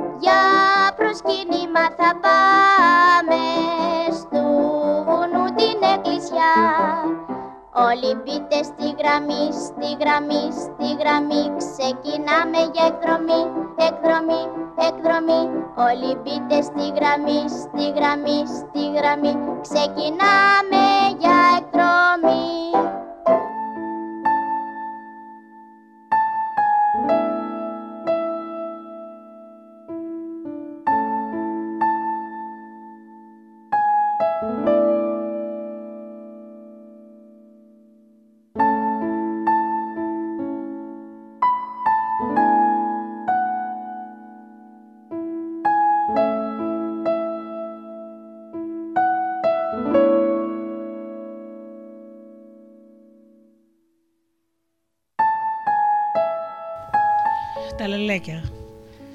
Στο τελευταίο σπίτι ενός μικρού χωριού ήταν μια λελεκοφολιά. Η μητέρα καθόταν μέσα στη φωλιά κοντά στα τέσσερα λελεκόπουλά της και αυτά επρόβαλαν τα μικρά τους μαύρα ράμβη που δεν είχαν ακόμη γίνει κόκκινα. Λίγο παρέκει στην κορυφή της σκεπής, στεκόταν πάνω σε ένα πόδι ο Λέλεκας. Βλέποντα τον έτσι ακίνητο και αλήγιστο, θα έλεγε κανείς πως ήταν ένα πολύ ξύλινο και σκαλισμένο. Ο κόσμος θα μας παίρνει χωρίς άλλο για πολύ επίσημα υποκείμενα, έλεγε μέσα του. Κανένας δεν ξέρει πως είμαι πατέρας των παιδιών που βρίσκονται μέσα σε αυτή τη φωλιά. Οι άνθρωποι θα πιστεύουν βέβαια πως με έβαλαν εδώ φρουρό για να φυλάω ο σκοπός για την ασφάλεια της χώρας. Τι τιμή για μένα και για όλη τη γενιά μου. Κάτω στον δρόμο έπαιζαν κάμποσα ζωηρά παιδιά. Όταν ήταν τα λελέκια, ένα από τα πιο θαρατά παιδιά άρχισε να τραγουδά ένα παλιό τραγούδι που έλεγαν και ξανά έλεγαν Κυριλέλεκα, κυριλέλεκα, με τα πόδια τα ψηλά και με το μακρύ λαιμό, φύγε από τον τόπο μας. Βλέπεις τη γυναίκα σου πάνω στη σκεπή, μες στη λελεκοφολιά και τα λελεκόπουλα. Τώρα θα πάει σφαγμένο, το δεύτερο καμένο, το τρίτο σουφλισμένο και το τέταρτο γδαρμένο. Ακούς, μητέρα, τι λένε τα παιδιά, είπαν φοβισμένα τα λελεκόπουλα. Λένε πως θα μας ψήσουν και θα μας σουφλίσουν. Μη δίνετε σημασία, είπε η μάνα. Α λένε ό,τι θέλουν. Τα λόγια τους δεν μας κάνουν κακό. Όλα τα παιδιά του χωριού τραγουδούσαν ολένα και περιέπαιζαν τα λελέκια βάζοντας το μεγάλο δάχτυλο πάνω στη μύτη τους και κουρώντας τα άλλα. Μόνο ένα παιδί που το έλεγαν Πέτρο έλεγε πως ήταν ντροπή και αμαρτία να περιπέζουν τα πουλιά που δεν πήρεξαν ποτέ κανέναν. Και αφού δεν άκουσαν τα λόγια τους, τους είπε πως έχουν κακή καρδιά και έφυγε δυσαρεστημένο από τη συντροφιά τους. Τα μικρά δεν μπορούσαν να ησυχάσουν, μα η μάνα τους έδωνε θάρρο. Τι φοβάστε, τους έλεγε. Δεν κοιτάτε τον πατέρα σας που στέκεται εδώ ήσυχος και ξέγνιαστος και μάλιστα στο ένα πόδι. Φοβόμαστε, είπαν τα μικρά λελεκόπουλα και, τα, και τράβηξαν τα κεφαλάκια τους μέσα στη φωλιά. Την άλλη μέρα τα παιδιά ξανά ήρθαν να παίξουν και ξανά άρχισαν το παλιό τραγούδι. Το να θα πάει σφαγμένο, το άλλο καμένο, το άλλο σουφλισμένο και το άλλο γδαρμένο. Είναι αλήθεια πως θα μας φάξουν και θα μας σουφλίσουν, ρωτούν τα λελεκόπουλα. Δεν είναι αλήθεια, καθόλου αλήθεια, τους είπε η μητέρα τους. Θα μάθετε να πετάτε. Εγώ θα σας συνηθίσω. Και άμα πατάτε, θα πετάξουμε μαζί στο λιβάδι. Θα πάμε να κάνουμε επίσκεψη στους βαθρακούς. Και αυτοί θα βουτήξουν στον όρο φωνάζοντας βρε και κέξ, κουακ κουαξ. Μα ό,τι και να κάνουν, εμείς θα τους ψαρέψουμε και θα τους φάμε. Και θα δείτε τι ωραία που είναι. Και ύστερα, ρώτησαν τα λελεκόπουλα. Ύστερα μαζεύονται όλα τα λαλέκια του τόπου εδώ και αρχίζουν τα μεγάλα γυμνάσια. Τότε πρέπει να ξέρετε να πετάτε καλά. Γιατί όποιος μένει πίσω, αυτόν ο αρχηγός τον σκοτώνει με το ράφο του. Γι' αυτό όταν έρθει η ώρα για το μάθημα, να προσέχετε πολύ και να ακούτε τι σας λέω. Αλλά κινδυνεύουμε πάντα να μας οφείλουν, όπως λένε τα παιδιά. Για άκουσέ τα, τραγουδούν ακόμα το κακό τραγούδι. Να ακούτε τι λέω εγώ και όχι τι λένε αυτά, είπε η μάνα. Ύστερα από τα μεγάλα γυμνάσια θα φύγουμε από εδώ και θα πάμε σε ζεστούς τόπους, πολύ μακριά, και θα περάσουμε βουνά και θάλασσες. Θα σταματήσουμε στην Αίγυπτο. Εκεί είναι κάτι ψηλά, μα πολύ ψηλά πέτρινα κτίρια, που τελειώνουν σε μια κορυφή και τα λένε πυραμίδες. Είναι χιλιάδες χρόνια. Από τότε τα έχουν φτιάξει. Εκεί είναι ένας ποτεμό που ξεχυλίζοντας σκεπάζει όλο τον τόπο με μια πηχτή λάσπη. Εμείς σκονόμαστε στη λάσπη ή σε μεταγόνατα και ύστερα φτάνει να σκύψουμε το κεφάλι μας για να φάμε όσα βατράχια θέλουμε. Αχ, τι ωραία, φώναξαν τα λελεκόπουλα ενθουσιασμένα. Ναι, είναι θαυμάσιος τόπος. Από το πρωί ως το βράδυ, άλλο δεν κάνουμε παρά να τρώμε. Και ενώ εμείς ζούμε σε μια τέτοια ευτυχία, δεν υπάρχει ούτε ένα πράσινο φύλλο πάνω στα δέντρα. Εδώ γίνεται τόσο δυνατό το κρύο που τα σύννεφα παγώνουν, σκληραίνουν και πέφτουν στον αέρα σαν χιλιάδες κάτασπρα μικρούτσικα κουρελάκια. Εννοούσε το χιόνι, αλλά επειδή ποτέ της δεν είχε δει και της ήταν αδύνατο να το, να, το, να, παραστήσει, να το παραστήσει καθαρότερα στα παιδιά της, το έλεγε έτσι.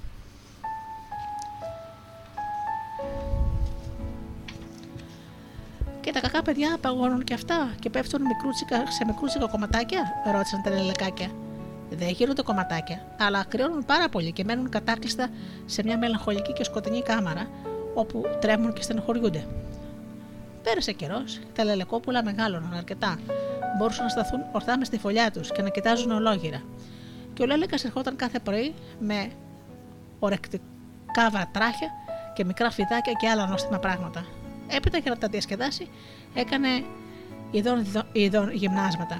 Ακούμπούσε το κεφάλι του στην ουρά του, στεκόταν πότε στο ένα πόδι και πότε στο άλλο, χτυπούσε με δυνατά τρόπο το ράμφος του και μαζί με τη γυμναστική τους έκανε και ένα, ένα μάθημα φυσικής ιστορίας που τους μιλούσε για τη λίμνη ή για το βάλτο.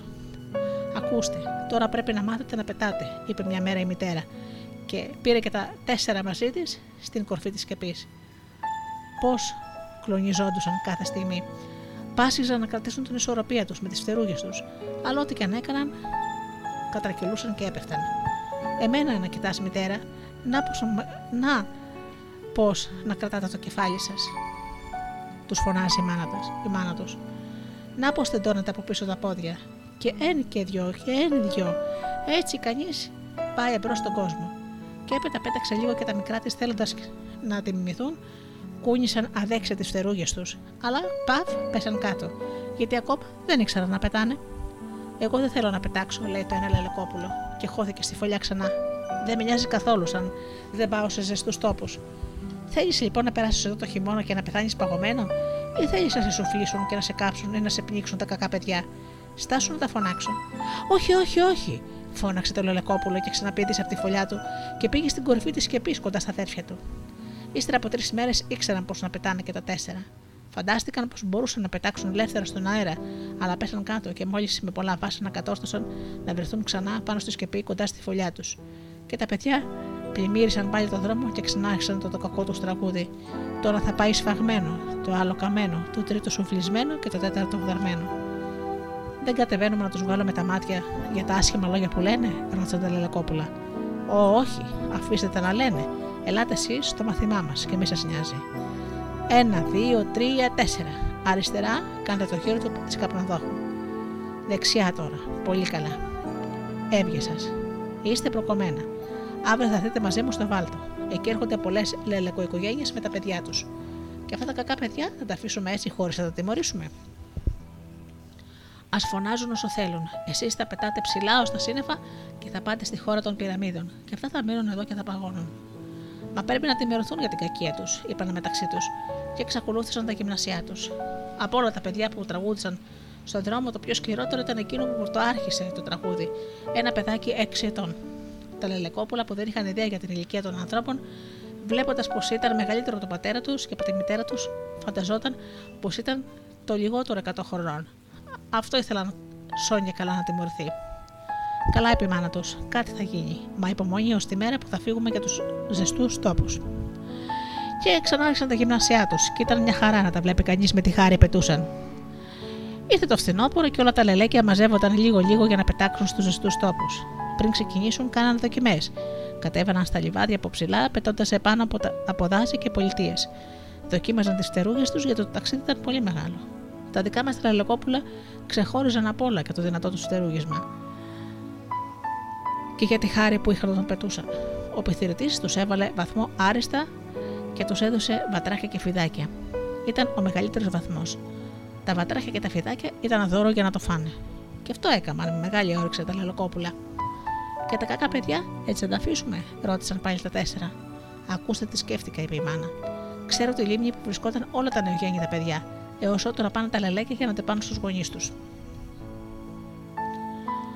Τα αθώα μικρά χαριτωμένα παιδάκια κοιμούνται εκεί και ονειρεύονται τόσο γλυκά όσο ποτέ στη ζωή τους. Όλοι οι γονείς έχουν πόθα να αποκτήσουν ένα τέτοιο παιδάκι, και όλα τα παιδιά επιθυμούν να έχουν ένα αδερφάκι ή μια αδερφούλα. Εμείς λοιπόν θα πετάξουμε στη λίμνη και θα πάρουμε ένα νεογέννητο παιδάκι να το πάμε στην οικογένεια του κάθε παιδιού που τραγουδούσαν το κακό τραγούδι. Και έτσι θα τα τιμωρήσουμε. Δεν καταλαβαίνουμε, είπαν τα λελεκόπουλα. Προσέξτε και θα το καταλάβετε.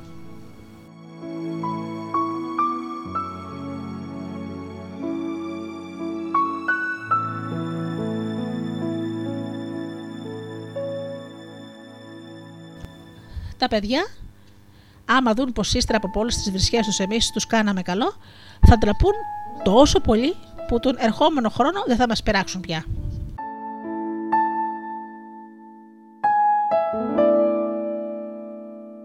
Ε, και αν το ξανακάνουν, που δεν το πιστεύω, τόσο το χειρότερο για αυτά. Γιατί δεν θα είναι μονάχα αδιάντροπα και κακά παιδιά, μα θα φανούν και χάριστα που είναι το χειρότερο πράγμα στον κόσμο. Αν είναι, είπαν τα λελεκόπουλα, περισσότερο από περισσότερο τα έπεσε ο τρόπος που μιλούσε η μητέρα τους παρά τα λόγια της, που δεν τα καταλάβαιναν και πολύ καλά. Α είναι. Μα εκείνο το κακόπεδο που ποτάρχησε το τραγούδι έτσι θα μείνει. Στη λίμνη είναι ένα παιδάκι τόσο βαθιά κοιμισμένο που δεν θα ξυπνήσει ποτέ. Αυτό το νεογέννητο θα πάμε στο κακό παιδάκι. Και αυτό θα λυπηθεί πολύ για το πεθαμένο αδερφάκι του και θα φρονιμέψει. Και θα μας καλοπιάσει για να το πάμε άλλη φορά ένα ζωντανό αδερφάκι. Αν το καλύτερο απ' όλα, εκείνο το παιδί που μάλλον τα άλλα γιατί μας περιέπαιζαν, έτσι θα τα αφήσουμε. Εμείς θα του πάμε το πιο όμορφο και το πιο καλό παιδάκι. Και ακόμα επειδή το λένε Πέτρο, θέλω όλη μας η οικογένεια, ασυγή και θελική, να ονομαζόμαστε Πέτρη. Σε αυτό το τελευταίο τουλάχιστον έγινε το θέλημα της ρελοκομητέρα. Η ιστορία δεν μας λέει αν τα παιδιά διορθώθηκαν. Το βέβαιο είναι πως τα λελέκια δεν τους έβγαλαν τα μάτια και πως στις βορεινές χώρες ως τώρα ακόμα και τα λελέκια συνηθίζουν να λένε Πέτρους. Έτσι το μάθημα πως πρέπει να αναγνωρίσουμε τη χάρη που μας κάνουν και να μην είμαστε αχάριστοι δεν πήγε ολότελα χαμένο.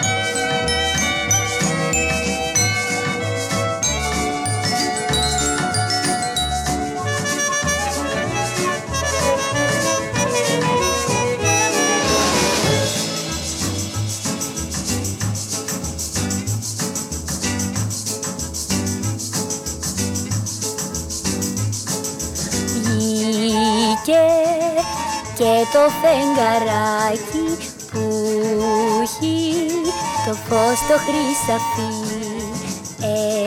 Έχω απόψε ένα μεράκι και έχω και μια χαρά κρυφή Φέρτε μου το φεγγαράκι που είναι σαν φλουρί χρυσό. Το μισό θα στο χαρίσω και θα κρατήσω τα άλλο μισό Θέλω απόψε να γλεντήσω, θέλω απόψε να χαρώ. Θα τα πιω για να μεθύσω και δεν θα αφήσω ούτε να χωρώ Έχω απόψε ένα μεράκι, έχω απόψε ένα γκαϊμό Φέρτε μου το φεγγαράκι να το κρεμάσω στο λαιμό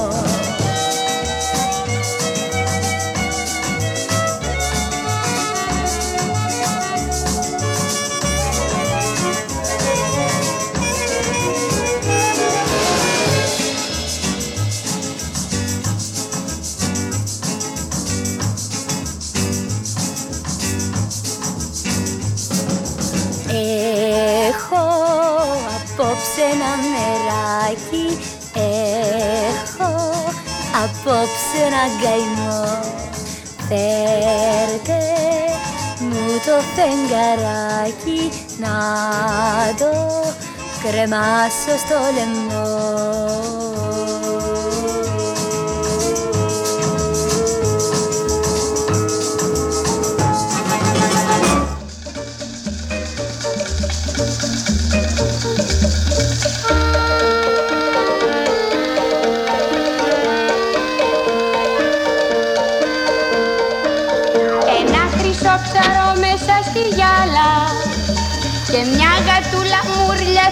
φιλικό Πρασίνωματα και κοκκίνο μάλα άρχισαν ένα παιχνιδάκι ερωτικό.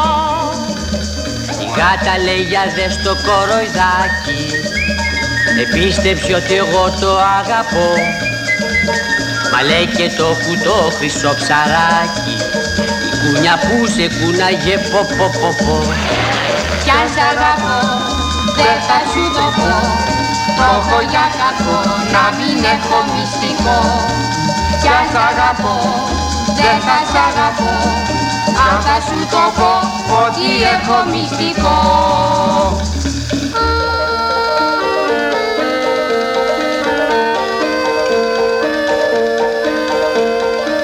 Μα παίξε παίξε το ίδιο παιχνιδάκι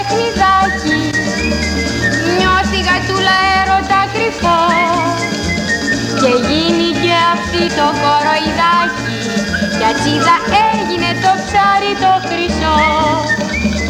Αυτά τα λέει ένα τραγουδάκι που τραγουδιέται σε εύθυμο σκοπό. Αντί να φάει γάτα το ψαράκι το ψάρι τρώει τη γατούλα που αγαπώ. Κι αν σ' αγαπώ δεν θα σ' αγαπώ Altasuntoko, odieko mistiko. Mistiko.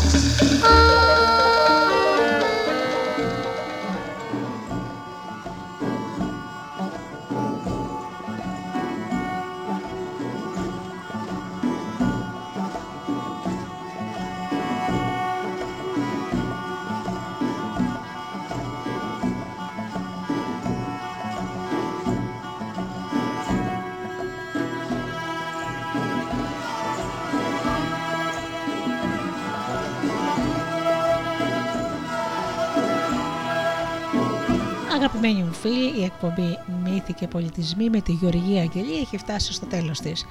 Ευχαριστώ θερμά για αυτές τις δύο ώρες που ήμασταν εδώ μαζί στο στούντιο Δέλτα και ακούσαμε παραμύθια του Άντερσεν. Ανανώνω το ραντεβού μας για το επόμενο Σάββατο στις 10 το πρωί όπως πάντα. Έως τότε φίλοι μου σας εύχομαι από καρδιάς να περνάτε καλά, να είστε καλά και αγαπήστε τον άνθρωπο που βλέπετε κάθε μέρα στον καθρέφτη. Καλό σας απόγευμα.